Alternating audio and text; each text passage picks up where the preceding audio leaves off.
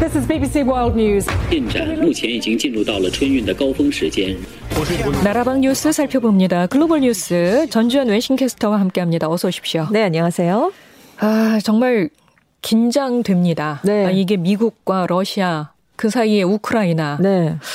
지금 미국이 러시아와 맞닿은 동유럽에 8,500명의 병력을 배치할 준비에 들어갔다고 하고요.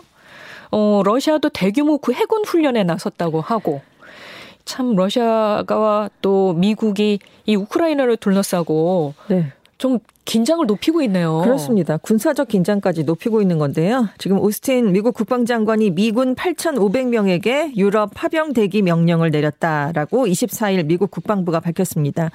유사시에 북대서양 조약기구의 신속 대응군을 지원하게 될 것으로 알려졌는데요.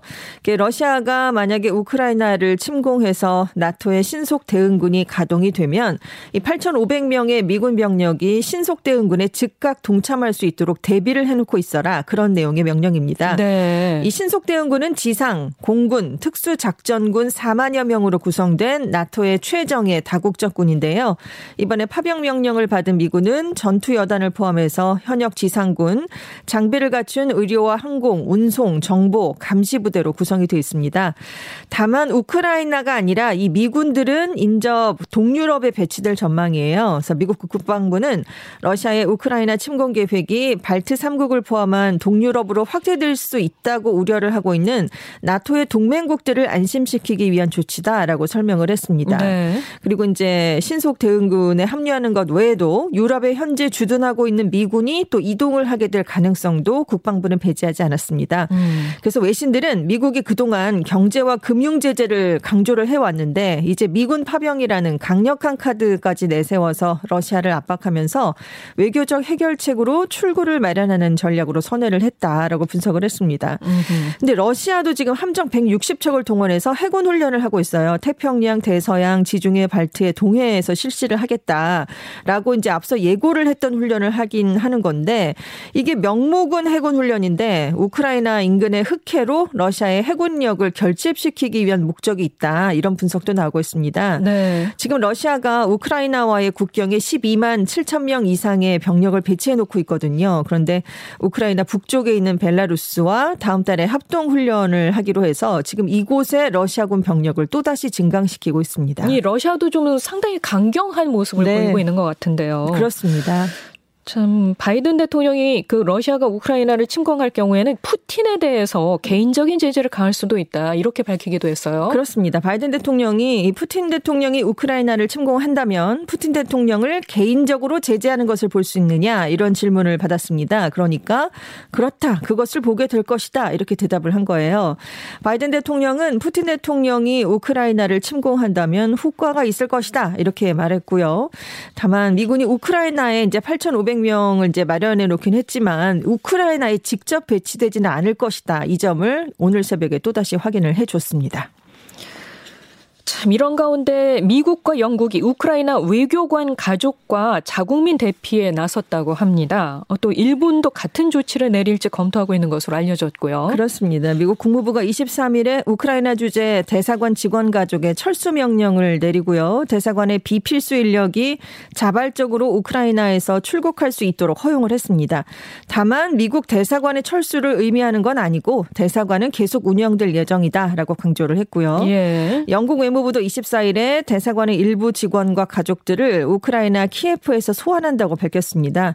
여기도 영국 대사관 필수 인력은 그대로 남아서 중요한 업무를 계속 수행하겠다라고 발표를 했습니다. 네. 또 일본도 현지 대사관 직원을 포함한 자국민을 대피시키는 방안을 지금 검토 중인 것으로 알려졌는데요. 이렇게 미국, 영국에 이어서 일본까지 자국민 탈출 방안을 검토하는 건 그만큼 지금 우크라이나 현지 정세가 불안하다고 판단했기 때문입니다. 그렇죠. 그렇죠. 네, 특히 러시아가 현지에 파견했던 자국 외교관과 가족들을 이미 대피시킨 것으로 알려졌거든요. 예, 그래서 예. 진짜로 전쟁이 임박했다 이런 경고가 잇따르고 있는 상황입니다. 예. 그리고 우리 외교부도 우크라이나에 대한 여행 경보를 총 4단계 중에 두 번째로 높은 3단계 출국 권고로 상향했는데요. 수도인 키예프 그리고 분쟁 지역인 크림반도와 돈바스 지역 등 우크라이나 25개 주 가운데 15개 주가 이 3단계 경보 지역에 포함이 됐습니다. 네. 네. 그래서 해당 지역에 체류하고 있는 우리 국민들은 기뉴한 용무가 아니면 가급적 빨리 안전한 지역으로 출국하라라고 촉구를 했고요. 비해당 지역의 국민도 상황을 좀 봐서 안전한 지역으로 출국하라 이렇게 권고를 했습니다. 그래서 일단은 우리 대사관 측에서는 공관 직원이라든가 가족 철수 계획은 아직 없다라고 발표를 했고요. 교민 단체는 우선 교민 가족 등 100명 이하가 출국할 것으로 보인다라고 전해왔습니다. 현재 우크라이나에 있는 우리 교민이 한 800명 가량 살고 있어요. 네. 그리고 삼성전자, LG전자, 포스코, 현대 로템 등 13개 기업이 지금 진출해 있는 상황입니다. 러시아가 실제로 우크라이나를 침공할 것인지에 대해서는 뭐 어떤 전망 같은 게 나오고 있습니까? 그렇습니다. 러시아 전문가들 사이에서는 푸틴 대통령이 결정적인 계기나 명분이 없이는 섣부르게 군사 공격에 나서지는 않을 것이다. 이렇게 전망을 하고 있는데요. 왜냐하면 이렇게 섣부르게 들어간다면 미국과 나토로부터 군사적인 보복을 받을 수 있고요. 우크라이나를 오히려 미국과 가까워지게 만들 수 있기 때문입니다. 그래서 지금 침공할 것이다라는 위기감을 조성해서 나토의 동진, 우크라이나의 나토 가입을 반대하는 그런 러시아의 입장을 이제 서방과의 협상에서 좀 우위를 점하기 위해서 그런 노림수로 지금 일단 군사적인 위기감을 조성하는 게 아니냐 이런 해석이 나오고 있는데요. 네. 근데 이제 양측 간 갈등이 지금 일촉즉발이고 악화일로를 걷고 있는데 러시아가 갑자기 일방적으로 후퇴를 하면 또 패배자라는 낙인이 찍힐 수 있습니다. 그래서 국제사회 에서 앞으로 입지가 줄어들 수 있거든요. 예. 근데 이럴 경우에는 러시아가 원하는 나토의 동진을 막는다든가 뭐 이런 것들 그런 걸 할 수가 없고 또 러시아가 지금 자국 경제 원인을 서방 국가들 때문이다 이렇게 돌리고 탓으로 돌리고 있는 상황에서 일방적으로 후퇴를 하기에는 또 명분이 부족합니다. 그래서 가디언지는 상황이 악화돼도 우크라이나에 대한 공격적인 입장을 번복하기가 어려울 수 있다 이런 어. 분석을 또 한편 내놨어요. 한편 지금 중국에서는 베이징 동 계올림픽 개막을 전후로 러시아가 우크라이나를 침공하진 않을 것이다라는 전망이 우세한 상황인데요. 왜냐하면 지난달에 중국과 러시아 양국 정상회담이 열렸는데 그때 푸틴 대통령이 올림픽 개막에 맞춰서 베이징을 방문해서 시진핑 주석과 회담을 할 것이다. 그때 그렇게 얘기를 했기 때문입니다. 네네. 네. 그래서 블룸버그 통신은 중국이 러시아에게 올림픽 기간에는 우크라이나를 침공하지 말라 이걸 요청을 했다라고 보도를 했는데 이에 대해서 중국은 사실이 아니다. 중국과 러시아 간의 불화를 부추기려는 서방 세력의 의도다라고 반박하는 성명을 내놓기도 했습니다. 네. 한편 이제 유엔 총회에서 작년 12월 6일에 스포츠와 올림픽 정신을 통한 평화롭고 더 나은 세계 건설, 즉 올림픽 휴전 결의가 만장일치로 채택이 됐는데요. 이에 따라서 모든 회원국은 올림픽 일주일 전인 1월 28일부터 패럴림픽 폐막 일주일 뒤인 3월 20일까지 적대 행위를 멈춰야 합니다. 네. 근데 정말 멈출 수 있을지 네. 이게 참 걱정입니다. 그러니까요. 이게 국지전이 벌어지지 않을까. 네, 우발적인 상황이 얼마든지 나올 수 있으니까요. 예. 네. 참 걱정인데요. 예, 지켜보도록 하고요. 구글이 사용자들이 애플리케이션의 위치 정보 기록 기능을 꺼놓은 상태에서도 계속 이용자의 위치를 추직, 추적했다는 혐의를 받았어요. 미국 4개 지방정부로부터 소송을 당했다고요? 그렇습니다. 워싱턴 DC, 워싱턴, 텍사스, 인디애나주의 검찰총장들이 이 이용자들의 위치를 동의 없이 수집한 혐의로 구글에 대해서 소송을 제기했습니다. 이들은 구글이 2014년부터 2019년에 스마트폰과 웹브라우저의 위치 정보 이력 설정을 통해서 위치 수집 기능을 꺼놓은 이용자들의 위치를 추적했다라고 주장을 했는데요. 그러니까 구글은 위치 정보 기록 설정을 해제하면 이용자들이 어느 장소에 갔는지 저장하지 않겠다라고 안내를 했지만 실제로는 껐는데도 위치 정보를 수집하고 저장을 해 왔다는 그런 얘기입니다. 이게 가능하군요. 그렇습니다. 기술적으로 가능하다고 하는데요. 또 특정 앱을 사용할 때 사용자 위치 정보가 필요 없는데도 이 앱을 이용하려면 위치 정보를 공개하도록 강제하는 조치를 취한 그런 혐의도 함께 받고 있습니다. 네. 그래서 이 검찰 측에서는 구글이 이용자 위치 추적을 위해서 검색 엔진과 지도, 유튜브 같은 자사의 앱뿐만 뿐만이 아니라 와이파이 접속 정보 등까지 활용을 했다라고 설명을 하면서 이용자 기기가 구글 앱의 위치 정보 접근을 거부하도록 설정이 됐더라도 이 구글이 이용자의 위치를 특정할 방법을 찾아낸 것이다 이렇게 주장을 하고 있습니다.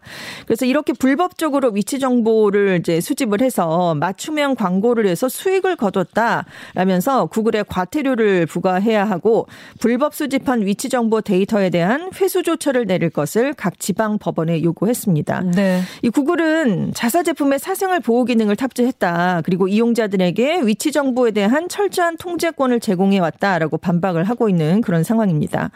한편 이제 메타로 이름을 바꿨죠. 페이스북도 빈곤 국가 이용자들에게 무료 버전의 페이스북 앱을 사용하면 다른 웹사이트도 무료로 사용할 수 있다라면서 connectivity 사업을 추진을 해 왔는데요. 이게 알고 보니까 실제로는 지역 통신사에서 거액의 데이터 요금이 청구된 것으로 드러나서 논란이 되고 있습니다. 네. 월스트리트저널이 내부 문건을 입수했는데 그래서 파키스탄과 인도네시아, 필리핀 등지의 이용자들이 한 달에 총 780만 달러, 총 93억 원어치의 요금을 추가로 내야 했다는 얘기인데요.